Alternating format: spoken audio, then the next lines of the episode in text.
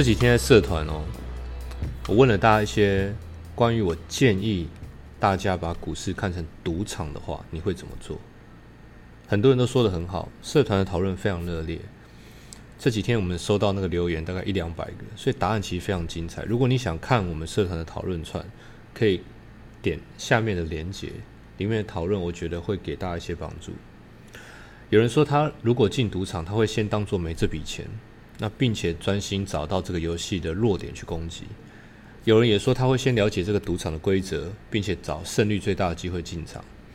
有人说，如果他进了赌场，他会紧盯自己设计好的他的买下注、压注的 SOP。他觉得他他说了一句话：照着自己 SOP 走就是冠军。我觉得很棒。而且听到这里，很多如果你是刚加入我们社团的人，应该会觉得很奇怪，为什么大家进赌场都这么理性？怎么会大家进赌场竟然比投资股票还要小心？对，这个就是我想跟大家强调的。只不过我常常讲赌，其实还有另一层意义。呃，或许大家学了很多技术，或者大家在投资这件事情上非常努力，对未来资金规划都非常有想法。可是大部分的人就是没有办法遵守好自己买卖的方式跟买卖的逻辑。很多人一进场都是一时冲动才决定买进。我看过很多的交易者，他做了很多功课，对产业有研究，或者是技术分析为主的人呢，他明明到了他最关键的买进讯号，他却不敢在那个时候下单。我知道大家一定有这种经验，该买进的时候不敢买进，想买进的时候往往是最高点。这到底是为什么？其实这跟我提到的赌局观大有关系，就是我等一下要讲的。我会提赌局观这个概念，在股票市场里面最关键、最关键的是，从来没有一个人进赌场会觉得自己能够预测。再听一次，从来就没有人认为自己进赌场可以预测，绝对没有。很多人会说，那如果是职业赌徒呢？这句还觉得他们没有办法预测吗？我告诉大家一件事情：这些你们口中所谓的职业赌徒，他们其实更希望人家称呼他们另外一个名字。他们希望人家说他是优势玩家，他们也这样称呼自己。大家有发现差别吗？他们说自己叫优势玩家，它意味着什么？他认为自己在赌场能够赢钱，是利用别人看不到的优势，是利用算牌的技巧，或者是找出一般赌客的弱点都没关系。更重要的是，在下注的当下，他们并不觉得这次一定可以赢，因为什么时候会赢不知道。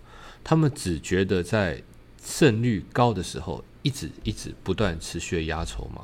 也就是说，他们从不预测，也不觉得自己可以预测。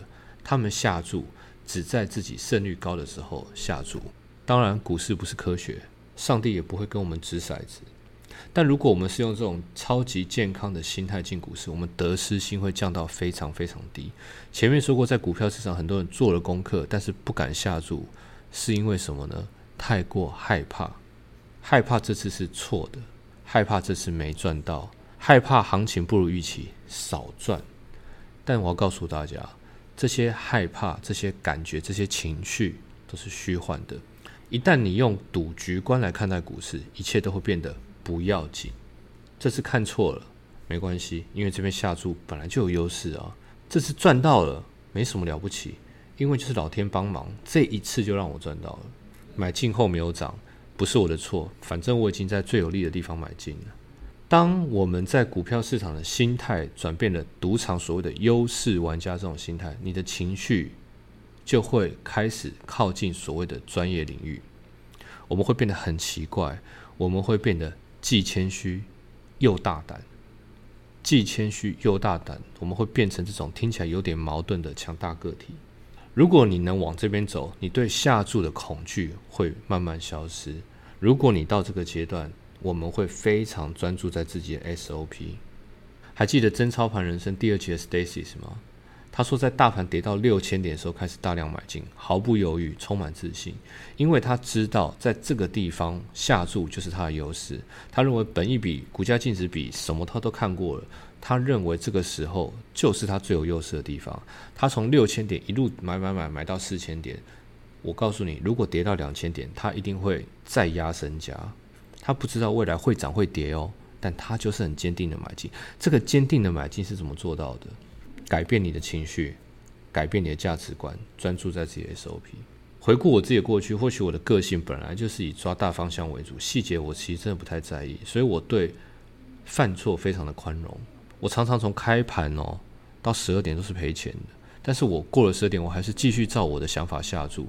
其实有一半的机会都是在十二点以后就逆转了，更不用说以前我做那个期货的超大波段，我常常连续三个月都没赚到。但他最后靠着坚持下去，最后赚到那种非常吓人、那种说出去没有人会相信的获利。